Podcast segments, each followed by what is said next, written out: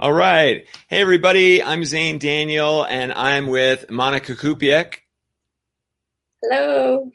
And we have a little podcast here that we call, we've got a name for it now, Remembering Our Oneness.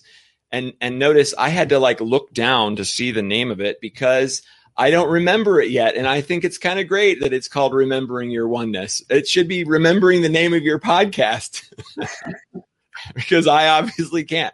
Anyway, and then we have a tagline where we know everything. And so do you. Yeah. All right. So today it is snowing in Albuquerque and it is probably what degrees in Hawaii? The complete opposite. Yeah, right. Like 80? Probably. Somewhere in 80s. Nice. Sunny 80s. It's only 10, so it's going to change really soon. Right.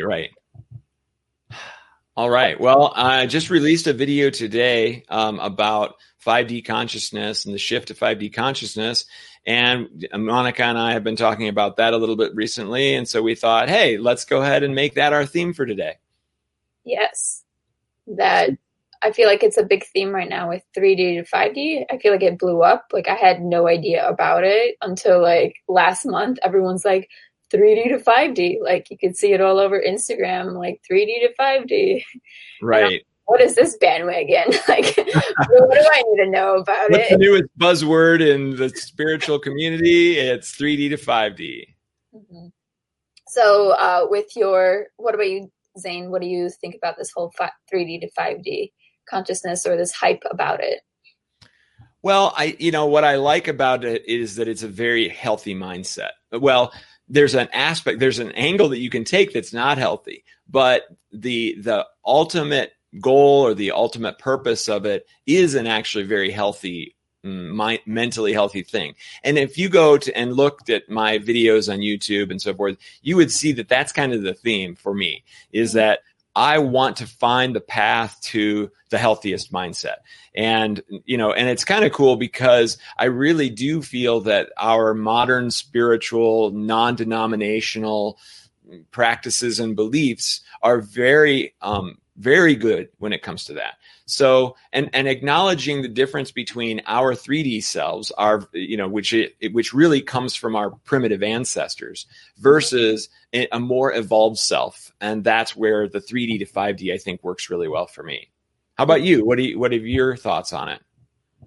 My thoughts are more of in your 3D body that you're just a little bit more attached to your emotions or to the physical things here on earth versus the 5D one is you're just going to start to detach from it or break away. Hey, there's actually more to me.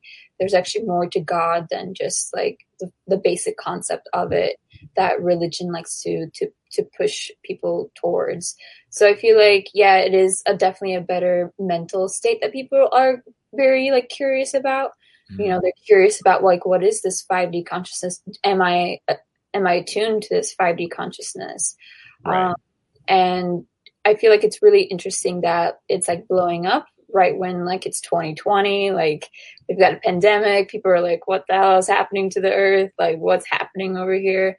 But right. I feel a few more people might be getting more in tune with themselves. They're becoming aware that they have anxiety or they're depressed or things are showing up for them that they weren't aware of before. And right. Some of my friends are even taking action. They're aware that they felt really, really bad these past couple of months, but now they're starting to improve on cooking or they're doing activities that they haven't done before. And I feel that's the start of a shift to 5D consciousness, even though they're not aware, they're not even spiritual at all, but that's their shift of hey, I know I'm aware of my old patterns, but I want to get out of them.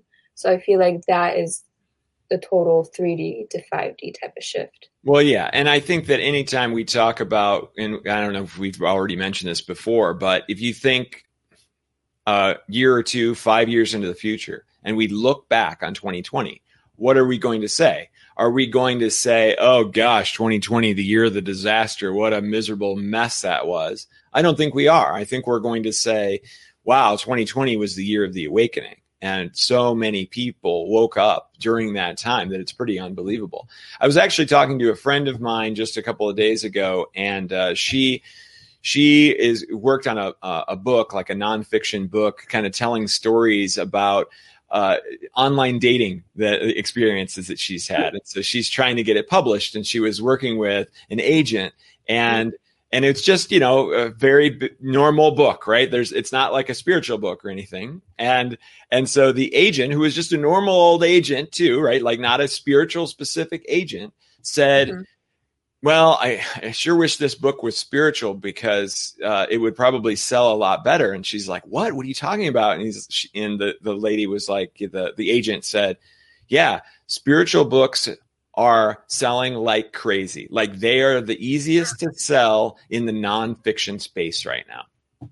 So wow. Yeah, that is quite the transition. I would say, I mean, I can't even believe that is the case, but it really shows you something about what's happening.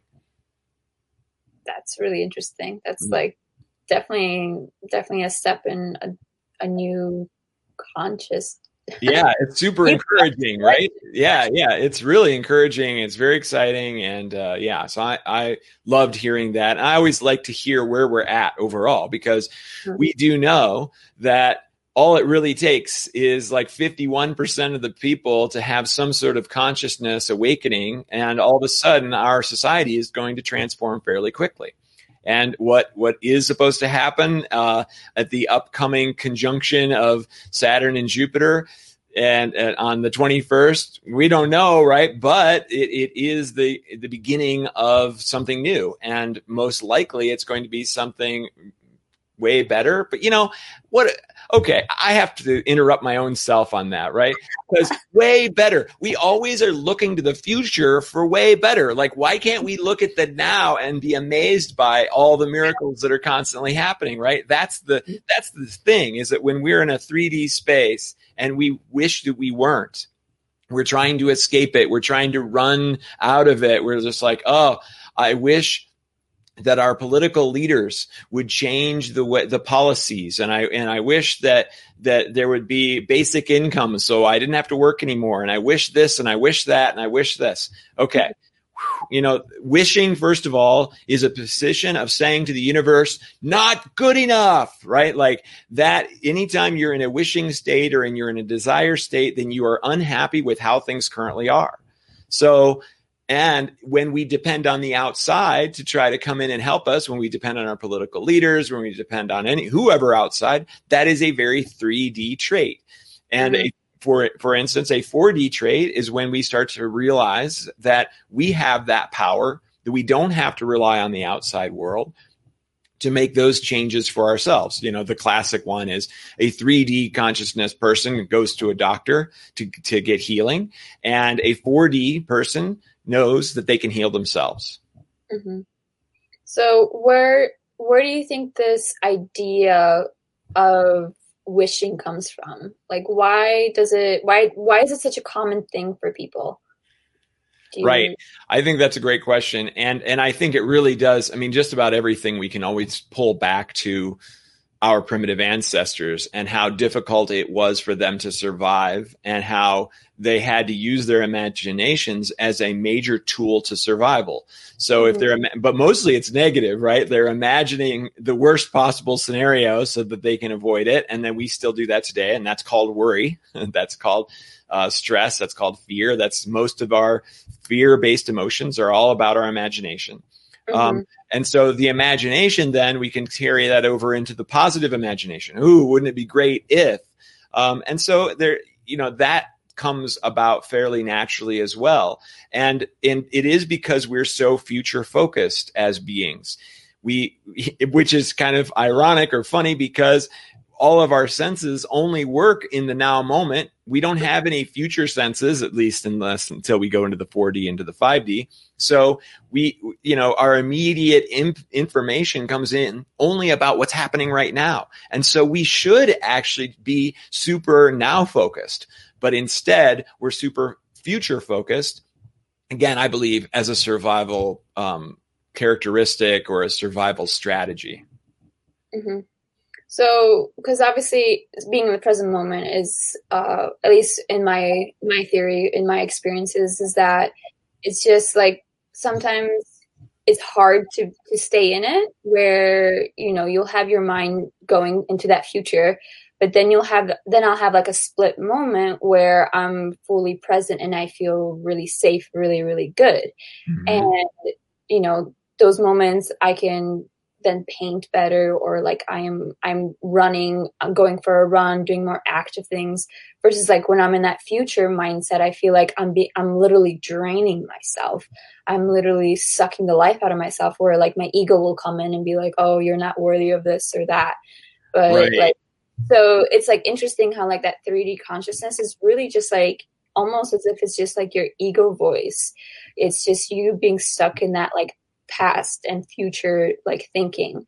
Even when you mentioned with the ancestor line, I still feel like that's being attached to the concept of like your ancestors. Obviously we all have ancestors, but like being in that spiritual mindset of like, oh, we could have came from other planets, so it's like we have ancestors also from like other planets or like other aliens, and it's like just being stuck in this earth like ancestor thing. I think it's almost like limiting, because like, yeah, like we could have been cavemen, but we could have been like space cavemen also. Sure. So all of this like, I guess like concepts of being limited shouldn't really be drawn to like just this one mindset that the cave people had, that they struggled in one area. And then just like going through the cycles of earth of like, you know, World War I or like some other wars and such. I feel like because like right now we're in this body, we've only have this limited time, that the present moment is just something to learn from. Yeah, I like to relate it back to that past, to that evolutionary mindset thing as a way to say, you know what, you come about it naturally. And it's okay that you have those sorts of problems, that you're stuck in future thinking, that you can't live in the moment, that you have all this worry and concern and pain and so on and so forth, that we come about it naturally. And you can easily look back in our evolutionary past and see, oh, that's probably why I am. And so that's the only reason that I reference that. And as soon as you kind of get, okay, that's sort of why I am, so now how do I transcend it? That's what I'm much more interested in talking about. And mm-hmm. and I do believe that our very basic survival structure is all about pursuing pleasure and avoiding pain. And it's actually everything that we do, unless we start to become conscious, is that we are either pursuing pleasure or avoiding pain. And we're complex enough that we can go ahead and try to do that through many steps. So it's not at the very moment I have to feel pleasure. You put a lot of work into some future point that you're going to feel pleasure, because you're going to put a lot of work in, you're going to work for years, and you're going to earn an income, and then you're going to be able to buy a house, and that is going to give you some sort of pleasure. So you are willing to do all kinds of kind of short-term negative things mm-hmm. in order to get to this future pleasure point, which again is not living in the moment, right? It's going through all this efforting and all this work and all this time and struggle to get to a certain point, rather than living in that moment. So even that is a 3D construct. It's a more complex 3D construct, but it's still all the same thing. Okay. Yeah. So it's almost as if that, or as an example, like when you're looking for that future point, or like that pleasure in the future, like once you get it, you're going to realize that, oh, it didn't really make me that happy. Right. Yes. But, because then you move on to the next future thing. You go, oh, yay. And maybe you have a little celebration where you have some people over to celebrate your new house, and you're like, yay. And the first day or two, you're like, this is so cool. And then just like we were talking about in another episode, you get used to things. You get mm-hmm. used to the size of your house and your view and all that. And then you're like, okay, well, so now what's the next pleasure that I need to pursue? Mm-hmm. So then when you shift more to the 5D consciousness, you're not really looking for anything that will solve your, I guess, emptiness in a way, because mm-hmm. essentially all of those wants for that future is a little void that you're trying to fill. And that void is essentially your ego that you're like wanting to like stir up again. Right. And I feel like the 3D consciousness, like it's easy to go into that future state because that's what you're kind of grown up to do or to believe. Like my parents, like they're like, they kind of engraved to you that like, okay, you gotta get married, get a house, have kids, and then you'll be happy. But they're not really that happy. And I witnessed that. And it's like, why do I want that? Right. Yeah. Yeah, totally. And it's sort of the same thing, you know, the pursuit of pleasure. Then of course, the opposite of that is the avoidance of pain. And so we're in a state of constantly wanting to make sure that we're not in pain either. So we want to make sure that we have an income so that we're not on the street or whatever. And because we consider that a painful existence. And just like I was talking about in my video, we think so much, we imagine so much. We're so good at it that we believe that the thing that we perceive is very possible, almost a certainty. And so as a result, now you are in the pain and misery as if you are living on the street, even long before you ever might, and you probably won't. So you believe that your current state is this terrible future prediction for yourself. And so you're miserable until you can convince yourself or prove to yourself that that future is not a certainty. And then for a moment, you can feel good until you imagine some new scenario of, oh, well, no, well, maybe I won't be living on the street, but, you know, and then you find a new thing to worry about. And so that's this endless cycle. And we can go through this our entire lives. And then we end up on our deathbeds going, oh, wow, I was all worried about the future and here it is. Mm. So then, say someone is in more of that mindset of like, you know, blaming themselves or like that, creating those worries or like creating those like ideas of the future. Are there any tools or concepts that you would try to implement into them, or like what they can work on to like break free or detach from that mindset? Right. Yeah. And it's a number of different practices. Like one of my favorites is actually setting an alarm every hour that goes off, whatever your time sequence is, or, you know, 30 minutes, 80 minutes, 90 minutes, whatever. And you have this moment where you go, oh, right. You know, I am an infinite being. I am here just to experience this world. And so on this timer, I'm going to go ahead and look outside and see what the world looks like, and see, and maybe step outside and feel the temperature on my skin, and feel and tune into your senses of the moment. And so the combination of doing that and realizing that you are an infinite being and you are just here on some sort of crazy, crazy nutty vacation. And to go, actually, I'm a super powerful being that has chosen to limit myself, to forget who I am, and to lose my power, at least seemingly, so that I can experience all this. Oh, wow. Okay. All this is kind of amazing, right? Like I am a miracle and I am observing miracles all over the place. So, you know, to put yourself into that state is one of my favorite techniques, and that reminder helps, because otherwise we get wrapped up in what we're doing. We get wrapped up in those future thoughts. So we need an interrupt to knock ourselves out of that thinking and to rethink of things. Yeah. When I was 17, I actually did this like mind training course, and had like 365 lessons that you do like per day. And one of them was actually that technique that every hour you would say this little phrase. And I was like literally in high school, and like I would see the clock, like every time I had a new class, like because usually it would be like an hour interval. Oh, and, right. I would just say it. And then I would also, when I would be at home, I would have an alarm set for every hour. Like I'd be watching TV, that alarm would go off, and I would like say that little phrase. What's the phrase? I don't even remember. It was okay. Okay. I don't remember. But essentially like that little practice that I did when I was 17, I'm like 27 now, so it's been 10 years. Like usually when there's a new hour, I like go and look at my surroundings, or I take a breath, or like if I know, like when I was working before at my old job, like after some time that would pass, I would look at the clock and be like, whoa, like I just wasted an hour, like, you know, feeling really, really bad. Right. And I would then refresh myself get more present, more grounded, and then I would act a little bit more consciously. So definitely like that concept of like setting an alarm is just going to help you rewire your brain to like get more aware in your activities, right, you know, throughout your life.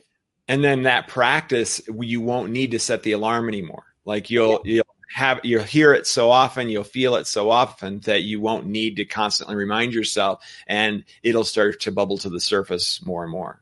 Yeah, because you'll just, I mean, even now I just do it automatically because it's just, right, it's just a part of me, because it helps me just become aware, like, hey, you're here, like, right, not anywhere else. Right. Yeah, one of the downloads that I received from the Hathors was talking about, and this was quite a while ago now, it was talking about listening and how listening is not just with your ears, that you can listen with all of your senses.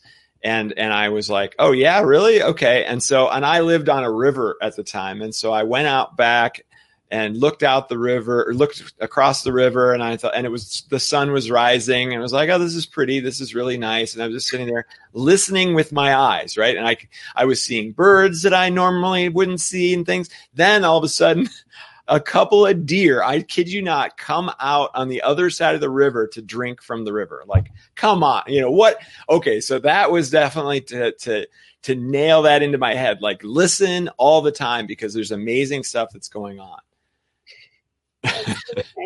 So I chuckled a little bit when you said that you lived or you lived by a river, and now you live in a van. And I don't know if you know that little skit.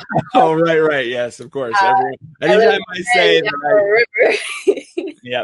that I say that I do the van life thing, everyone says, "Oh, you live on a van down by the river." Yeah. Uh-huh. And then they rip their shirt off and crash into the table or whatever. Yeah. Yeah. It's one of my favorites. Chris Farley. Oh man. But yeah, I mean, like, even like these little funny moments, it's like, it's something right, that like, brings you into that present moment state. Like, I feel like I love watching comedy because that it like helps you get away from like that worry or that futuristic thinking. Yesterday too, I put on some little comedy. I think it was The Office or like some other show, that something that just makes me laugh. And laughing is like that really good therapy to just like wake you up or shake up your spirit to essentially, I mean, not necessarily to move you into that 5D consciousness, but to just bring you into that present moment. Well, it's a higher vibrational emotional state, and that's going to take you closer to a 5D consciousness. So there's nothing wrong with that. Like, any of our higher vibrational emotions are going to take us there. You know, gratitude and excitement and unconditional love and love in general and all that. So yeah, absolutely. Joy, right? That's what you're doing there. So one of the, you know, we originally started talking about the 3D, the 5D thing. And I was saying what I really liked about it was that it was mentally healthy. And then I kind of like sidestepped that and said, well, for the most part. And so I thought it would be interesting to kind of bring up the one kind of scenario that I've seen too often that I feel is not healthy. And so that's when a person is in the 3D and they become interested in spirituality or become interested in the 5D concept because it's a savior that they can finally, you know, they don't have to do anything essentially. And that all the problems of the world will disappear because this 5D thing will just roll through. And now all of our society will be changed. All of our politicians will be changed. The evil CEOs, you know, all the misery that they're currently experiencing will not be accessible anymore, and so on and so forth. And I feel that of course is just another 3D concept, of course, because for two reasons. One, you're depending on it from the outside world instead of doing it for yourself. And the other, that you are avoiding pain. Again, just like I was saying earlier, the pursuit of pleasure or the avoidance of pain. So we're doing two very 3D things that's there in the hopes that a 5D thing will come and rescue them. And so that's, again, sort of what this video is about that I released today.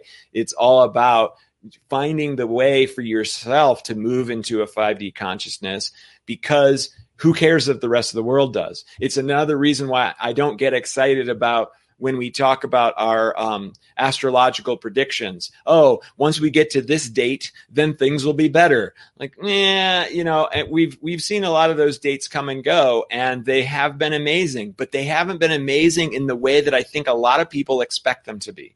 They expect that there to be this huge tangible change. But 2012 happened, and there was a huge change, but it wasn't as tangible as I think people wanted it to be. It wasn't as, you know, all encompassing as they wanted to be. Now we look back on it and we go, oh yeah, that was pretty big.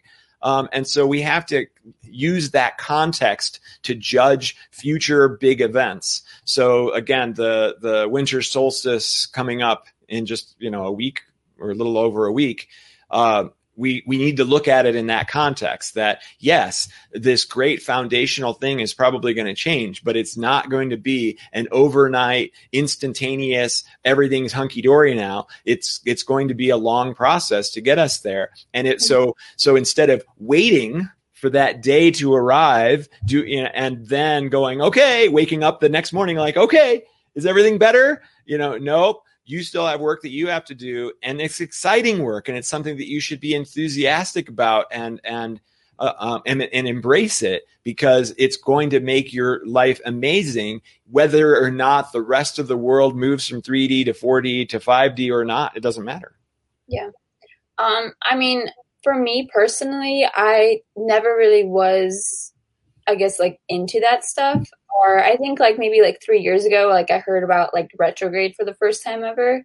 And I'm sure you're familiar with that maybe. Oh yeah. But when my friend told me about that, I was like, oh wow, okay, this is heavy. And then like a couple months later, she's like, oh, it's retrograde again. And then like the next year, she was like, oh, it's retrograde again. And I'm like, what the hell? Like, I thought this was just like a one-time thing that like it's supposed to be like some huge shift. Right. Last year too, like someone said something about the 12/21 thing, and then now it's coming up again. I'm like, what the hell? Like, it's not that special. It happens every single year. Like, what's so different between something like this and like the new year? Like, you know, like right. The actual celebration of a new year. So for me, like, I'm starting to think these are just little like mile markers per se in your life. They're just like something that a few people are aware of, that this day is quote unquote like special. But I feel like just calling it special or calling it this some sort of like event, like it might like it's a trick, I think. I feel like it could be even like a little ego like trap that like, hey, like something big is going to happen. So like prepare yourself. Well, yeah. And it's a way to forget about your current problems for a moment, because you're thinking, oh, well, that's all going to change in no time. You know, I can't wait till that happens. And then what are we doing again? We're moving into a future state. We're moving into imagination. We're moving away from living in the moment and detecting what your senses can provide you. So it's the same old trap, I think, over and over again. Yeah, it's interesting. And I feel like, I mean, like, I like that there are people that are aware of these things, because then you can like, you know, like us, we can kind of like tap into it, be like, hey, like, you know, there's more to this than just this number, or there's more to this than this or that. So I feel like it's interesting that like there's a certain like group of people that are attracted to it. But then there's so many more millions of people or billions of people that aren't even aware of this thing. So it's like, why are some people calling it like, you know, like so powerful or so, well, I mean, that gets into the astrology of it too. I mean, and I do follow and believe in a lot of the astrology things, because it was proven to me so directly and with so much concrete, you know, evidence, where the Ethan Fox, who is a great astrologer, sat down and projected my next 2 years. And it was over 2 years ago. And he was like, oh, okay, so you're going to have a relationship pretty much in this month, and you're going to have a lot of money in this month, and you're not going to have much money in that month. And you know, it's just all exactly. And he just followed what it said. And I wrote it all down, and I watched it and would check and go like, oh yeah, that's exactly what happened to the minute or to the month. You know, what was going to happen to me was what happened to me. So there is value or validity, I believe, to these predictions, just like the 2012 thing. Like, yeah, When did your awakening happen? Oh, well, it was around 2013. It was around 2012. It was around 2011. Like over and over and over and over again, people, when you hear their awakening stories, it's around that time period.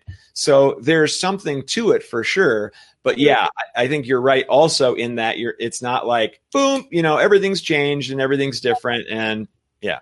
Still have the work to do it. But also because going back to that whole waiting concept, getting these predictions, you're literally waiting for them to happen. So it's your timeline, but you're still waiting month per month. I mean, I don't know about you personally, but I know I've had that done to myself too. And I could literally see myself in March 2020, this is going to happen. And it's okay, so that did happen, but I literally waited for nothing in a way. Because you can't change your life based on it at all. It's just interesting, right? It's just and I see our astrological charting as a way, the metaphysical concept that you sign a contract and everything that you're going to experience in this life is pretty much predetermined by you, by your higher self before you go into this life. Well, doesn't it work out really well that if you could go through and page through all the different characters or all the people that you can be, and you're just looking at their astrological charts and going, oh, okay, so this person's going to have addiction issues, and this person's going to have a marriage that lasts this long or a relationship that lasts this long. Oh, they're going to be impoverished. They're going to be living on the street for these years and all that. That sounds pretty interesting. I want to be that guy. Then I think it kind of all plays together pretty well. It kind of, ties it together for me. Mm. So it's kind of the idea of your soul is picking out this form of I want to try this thing right now. I want to try having this body at this point in time because it's going to have all of these qualities. And then that soul or your soul's mission is essentially to wake yourself up from that. It's you're coming down here on earth as this body trapped in this 3D consciousness self experience, right? Experience. And then you're trying to wake yourself up to a higher vibration or back to your source. And these levels of because there's obviously more after 5D, there's 6D, there's 7D. So it's you're kind of trying to attain yourself to back to your origin. And yeah. They're also just little checkpoints in your life. Okay, so now I'm at this 3D consciousness. What do I need to work on in myself to get myself out of these patterns that I'm currently having? And then what can I implement on a daily basis to then grow from that eventually? Right. Yeah. Yeah. I would say that I agree with you, except that it's not necessarily always to ascend. It's not necessarily always to go to a higher dimensional consciousness. Mm-hmm. Every experience is completely valid, and it's completely different and interesting from being in the bosom of unconditional love, right? So even if your mission is to just experience all this stuff and kind of be miserable the entire time and then wake up from it, that's still valid. And to never get out of a 3D experience, totally fine. If you think about all the people that were gas chambered in, World War II, why would you intentionally put yourself into that situation? There's no chance. I mean, there's probably a chance to have an awakening moment, but most of those people are not, and they're going to suffer greatly, the worst kind of suffering that we can possibly think of, probably. So why would we do that? Again, because it is not infinite nothingness. It is not just your infinite being. It is an opportunity to experience something completely different and to have that experience and to be able to look back on it and go, wow, that was pretty intense. Mm-hmm. Yeah. So it just bottles down to just accepting to where you are right now, because it doesn't matter if you get to 5D or not, because that's still a waiting process.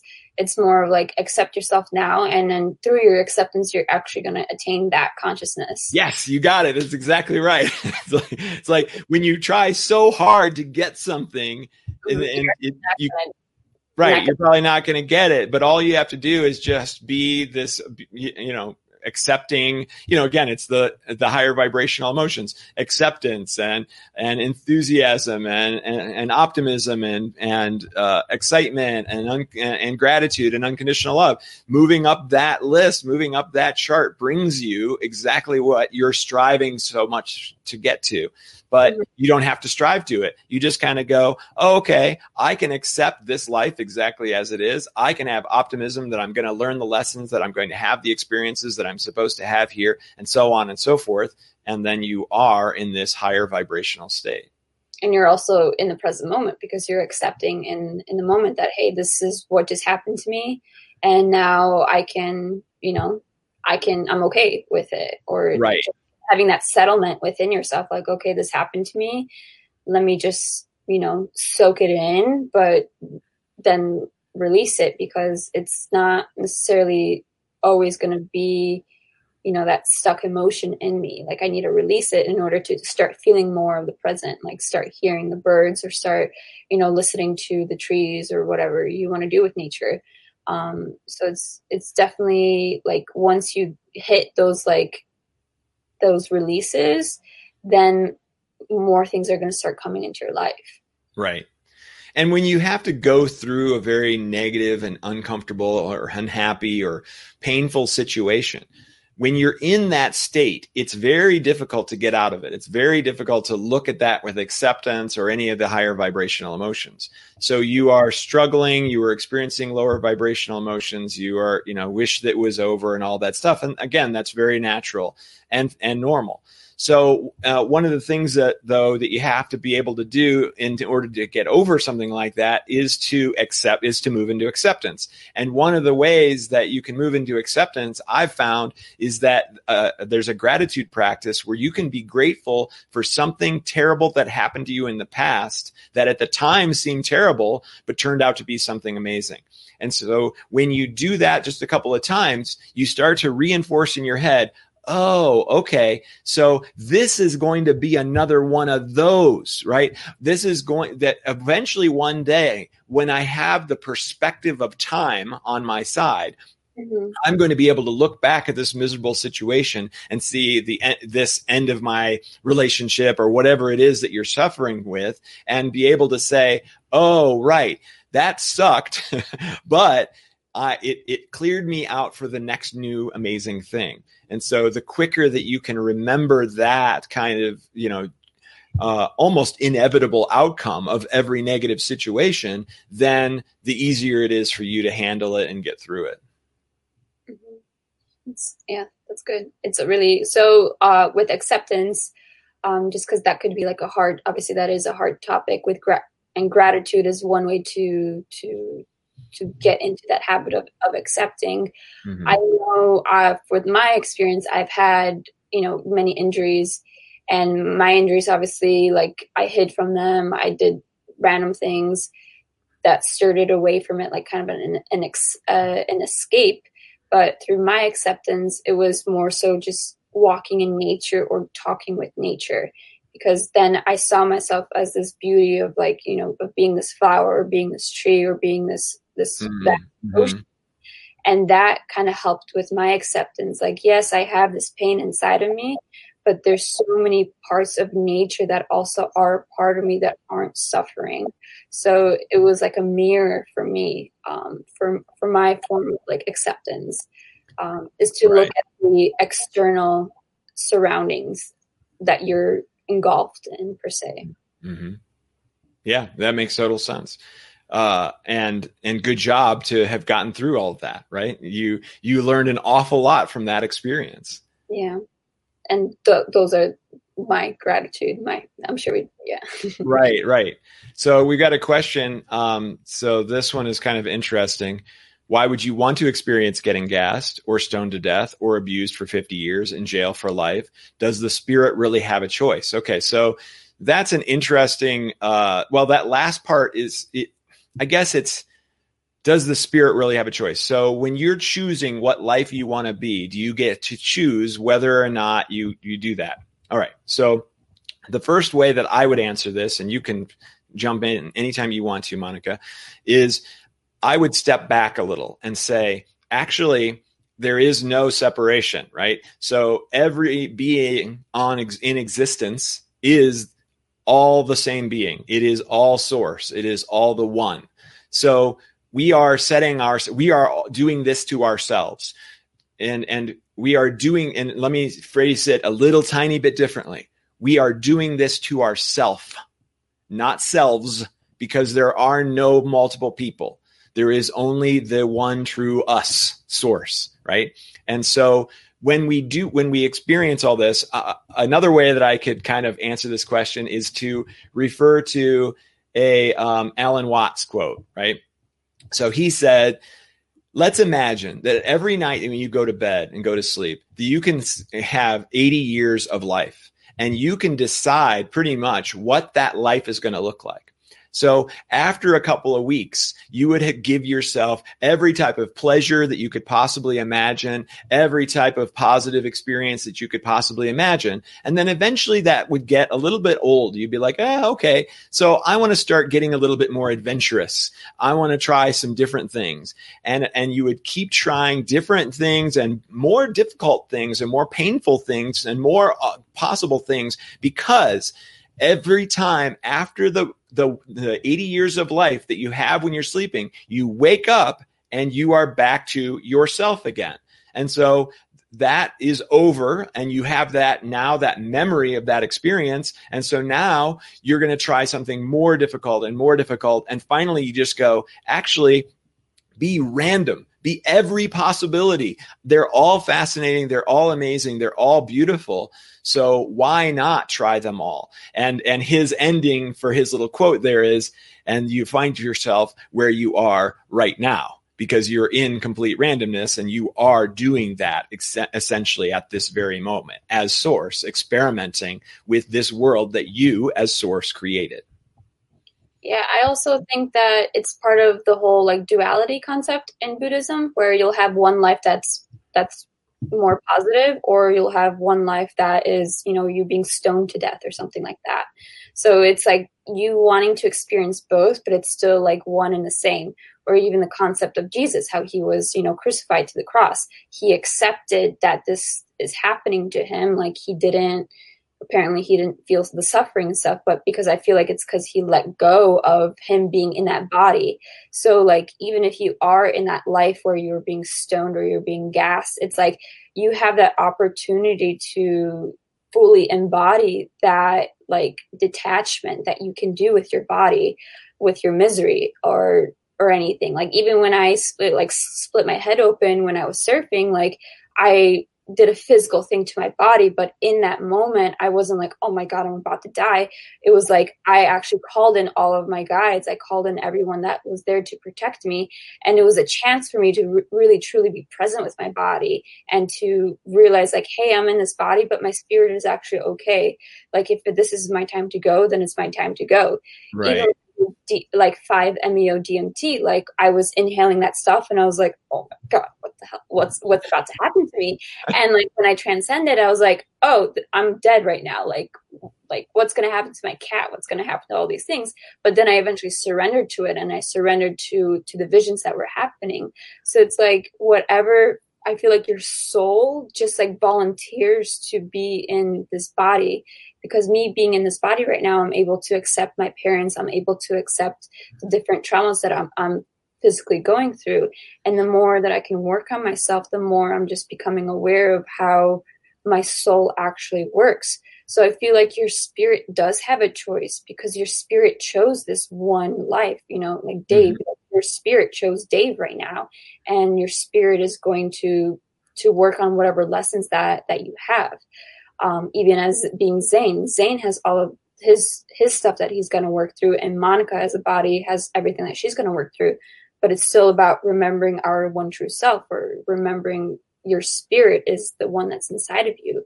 And eventually you will come into that state of remembrance of your source, and that spirit will transcend into detaching from that body. So that's what I feel like with that concept. Your spirit does have a choice, but it's also your choice to wake up from being in this body, right? From being attached to this body, instead of being the the, I don't know what that concept is, being, I think you had it in your video of like being the person that beats someone up and being the other person. What is that? Right. Yeah. You are the attacker and the victim. You are the abuser and the abused. You are the doctor and the patient, all that. Yeah. Yeah. So it's like, not like, even if you are being gassed or if you are being stoned, like you don't want to play the victim role. Obviously it's a hard lesson that soul has picked on, or being in jail. But eventually when you spend so many years in jail, you're going to realize that you're not the victim anymore. Or if your spirit really wants to realize it, like they will realize it. Because even if you're not physically in a jail, I feel like your soul and your spirit is in jail in your own body, because it's wanting to wake up back to its source. So it's like you can picture yourself as being in a hypothetical jail. I've done that. Oh, that's interesting. Yeah, that's an interesting concept. I don't feel that at all. Like, that doesn't resonate with me personally. Like, I'm loving this and I don't want to wake up, right? Like, I am really truly enjoying this experience, and I know that I will. So there's no urgency to doing that. Mm. Well, yeah. So I think it's just another concept. Another way to look at it. Yeah, another way of my mind training. Right. Yeah, that's cool. Well, and the other thing that's interesting about Dave's question, I'm going to bring it back up, is, does spirit really have a choice, and why would you want to experience getting these negative things happening to you? And you know, again, it goes back to that primitive approach of avoiding pain and pursuing pleasure, right? So you're looking at it from your current perspective. You're looking at it from recognizing that pain is an experience that you do not want, right? And you recognize that pleasure is an experience that you do want. Well, when you break that down, both of those things are just signals to the brain. Pleasure just is the way that the brain interprets a particular stimuli, and pain is the other way that the brain interprets a stimuli. And to us, to our very limited selves that we are as these 3D beings, then there is a positive experience and there is a negative experience. But when you are the infinite being, when you are your higher self or whatever, then from that perspective, there is no good or bad. That good or bad is, everything just is there, you know, and so from that perspective, it's totally fine to experience bad, because it's just is. It isn't bad. So we as source, in our source master consciousness, don't look at people who are suffering and go, oh, poor them. We look at that and go, oh, wow, that's super interesting. Look at that experience. I want to put myself into that experience and forget that I'm source so that I can have that. Because me as source, as an infinite being, it's impossible for me to feel that way. So, you know, so this is all created very specifically to have these experiences. And one of the ways, I love this story about and maybe I've already told it, but telling it again, why not? It's about a woman that wrote a book about she had a near-death experience. And did I tell you about this already, Monica? Okay, good. So she has this near-death experience, and it was a car accident, and she's in the afterlife experience, and she's like with a guide or someone who is saying, oh, hey, do you want to stay and leave the 3D world, or do you want to go back? And she's kind of like, I feel like I could go back. And they're like, okay, cool. So, well, you've been in an accident and it's pretty severe, so we're going to have to pick your injuries. And it's almost like, you know, they pulled out a book and they were like paging through all the possible injuries that she could have when she comes back, and she's looking at them, and then they start laughing about them, like, oh my gosh, look at that one. Oh, wow. Imagine if I didn't have a face. Yeah, that would be so funny. We should totally do that one. No. Let's try a different one. Let's try it. And so they finally picked the one, and then she comes back and she writes in her book, oh boy, I really wish I hadn't picked that one. Right? Like this sucks. Like, this truly does suck. But to me, in that kind of spirit version of myself, it was no big deal. It was, because I knew that it was going to be a temporary experience, that I knew I wasn't going to have it for all of infinity. I was only going to have it during this little weird experience that I'm having as a human. So whatever, it doesn't really matter. So that is a step toward that whole it just is concept. Right? And that is a step away from the view that we have of our own experience. And again, receiving pain signals and receiving pleasure signals and saying one is good and one is bad. Okay. Yeah, well, that's good. I mean, it all bottles down to, you know, where you are, you know, within yourself. Like, how are you just accepting yourself? I think that's the biggest question that you can give yourself right now. Is how do you accept yourself in this current state, and then implementing maybe a few new, I guess, goals you can say to help further you get out of the state that you're in, but also just accepting that you're in the state right now. Mm-hmm. Totally. All right. Well, we've got about 9 minutes left. Were there any other things that we should talk about before we head off? Did you have any more questions or anything? Well, we didn't really brush on if, you know, with the whole 3D and 5D consciousness, how God plays into it. Oh, right. Okay. Because I know that there is like a new realization with God with each, you know, different consciousness level. Per se. So like with God being within us, God being everything, and God being within and you, like, are those different types of consciousness, do you think, or is it just really a part of acceptance of God?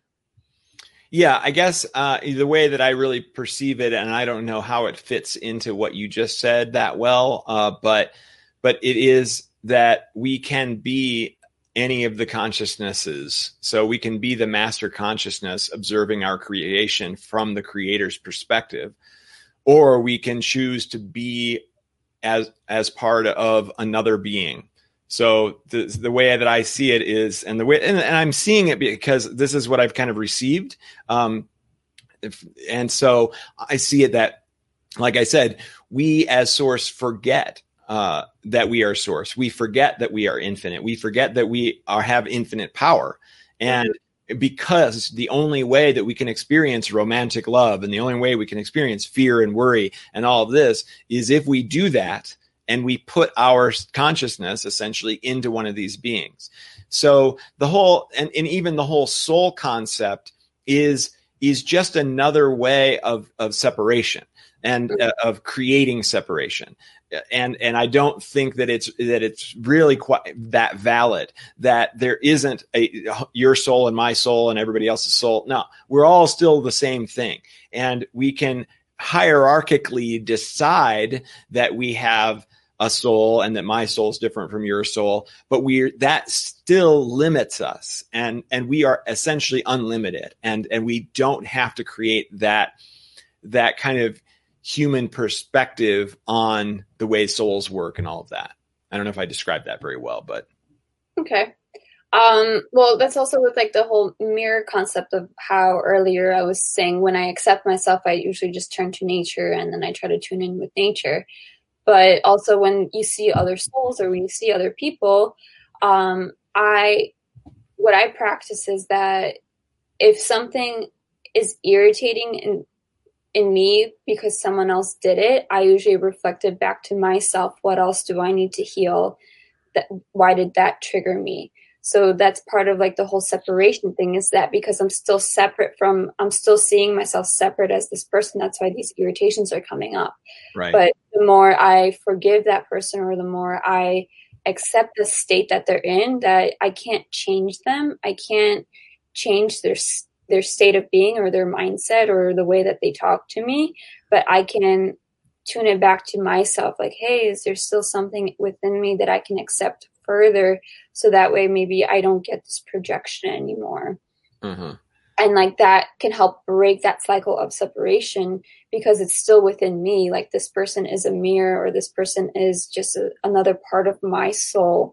So my soul is becoming this physical object that is helping me to I guess you could say, transcend, or to just further up my consciousness or my awareness of myself.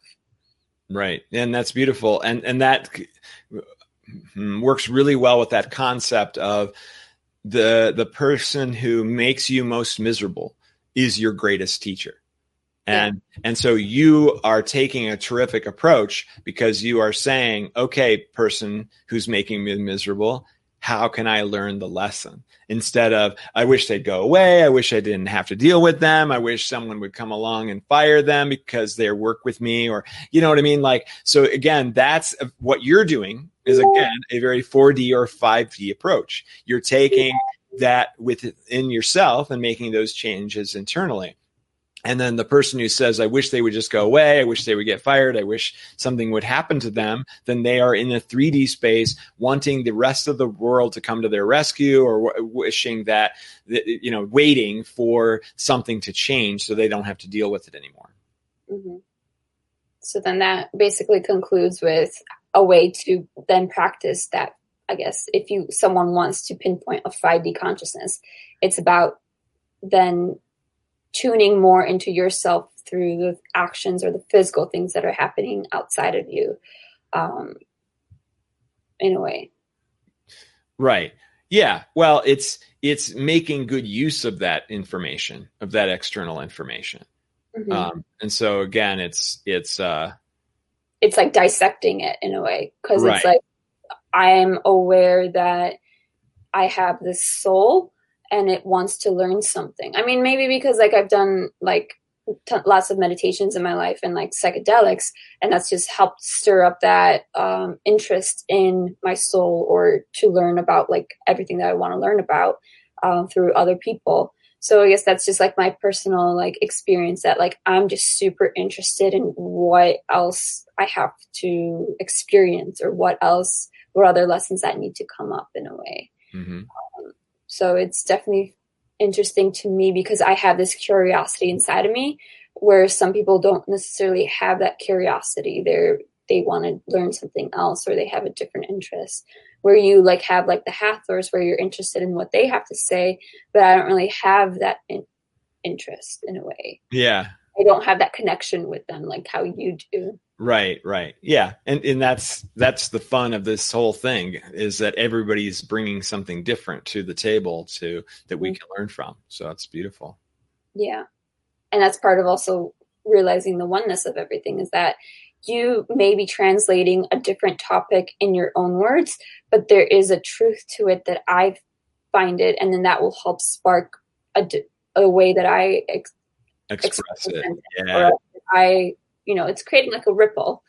Right. Yeah, absolutely. Yeah. Because we all hear things differently. There's some people that are very highly respected in the spiritual community that I listen to and I go, I don't understand anything that they're saying. And it just doesn't resonate with me. But then there's someone else who is probably saying the exact same thing, but they're just saying it in a way that completely resonates with me. And now I get it all like I never could before. And so that's what's kind of neat about the whole spiritual community, is that everybody is essentially saying the same things, but they're saying it in different ways, in ways that will resonate with each different individual person. Mm-hmm. Well, do you feel like when some people resonate with more than others, is that's because like, is there a reasoning for that, or it's just the way that it is? Yeah, I haven't thought about there being a special reasoning for that. No, it's like just personality types, you know? Okay, just like a personality thing. Yeah, because I mean, like, there's obviously people that you click with more when you first meet them, and then there's some that you don't right off the bat. So maybe there is. It's just the way it is. Yeah, I think so. And that's what's the beauty of the diversity and the beauty of separation. That we're enjoying separation for that reason.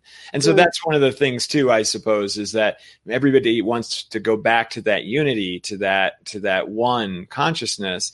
And And I think, well, again, don't escape what we got. We've got something kind of amazing going on right here. And it's very special to a 3D experience. And so we don't have to run away from our 3D experience. We can really embrace it for all that it is. And why else would we have created it if we hadn't thought that it was going to be really amazing? So I'm super happy and love to explore this 3D world because it's so grand and inexplicable in so many different ways. So it's an endless place to learn from and to explore.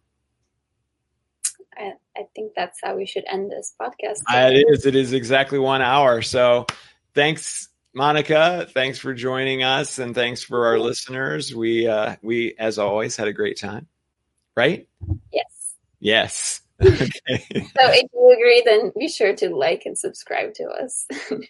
Absolutely. Yes. Do all the YouTube things to help us promote our wonderful messages and help other people as much as we possibly can. Thank you so much. And we'll see you next week. Aloha. Bye.